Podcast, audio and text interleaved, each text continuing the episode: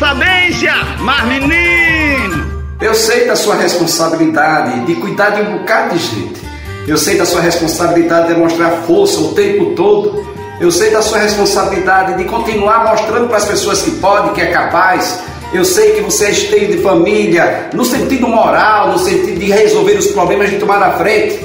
Mas muitas vezes as pessoas esquecem que a gente também é gente, é feito de carne, a gente chora que a gente tem sentimentos e a gente tem emoções. Então não se envergonhe muitas vezes de chorar. Tem pessoas que engoliram tanto choro que agora desaprenderam a chorar, que não choram mais.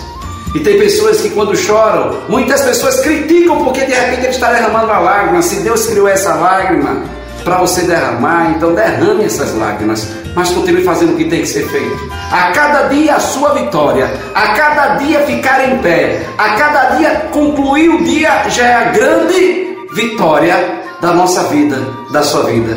Termine pelo menos esse dia. Sou eu, Padre Arlindo. Bom dia, boa tarde, boa noite. Chorão também. De vez em quando eu choro e me sinto cansado e não tenho vergonha de chorar. Mas já estou com a decisão de terminar o dia. Entendeu? Oxe, oxe, oxe, oxe. Quem disse que você vai terminar o dia? Termine o dia e amanhã vai ser outro dia para recomeçar tudo de novo. Ah, menino.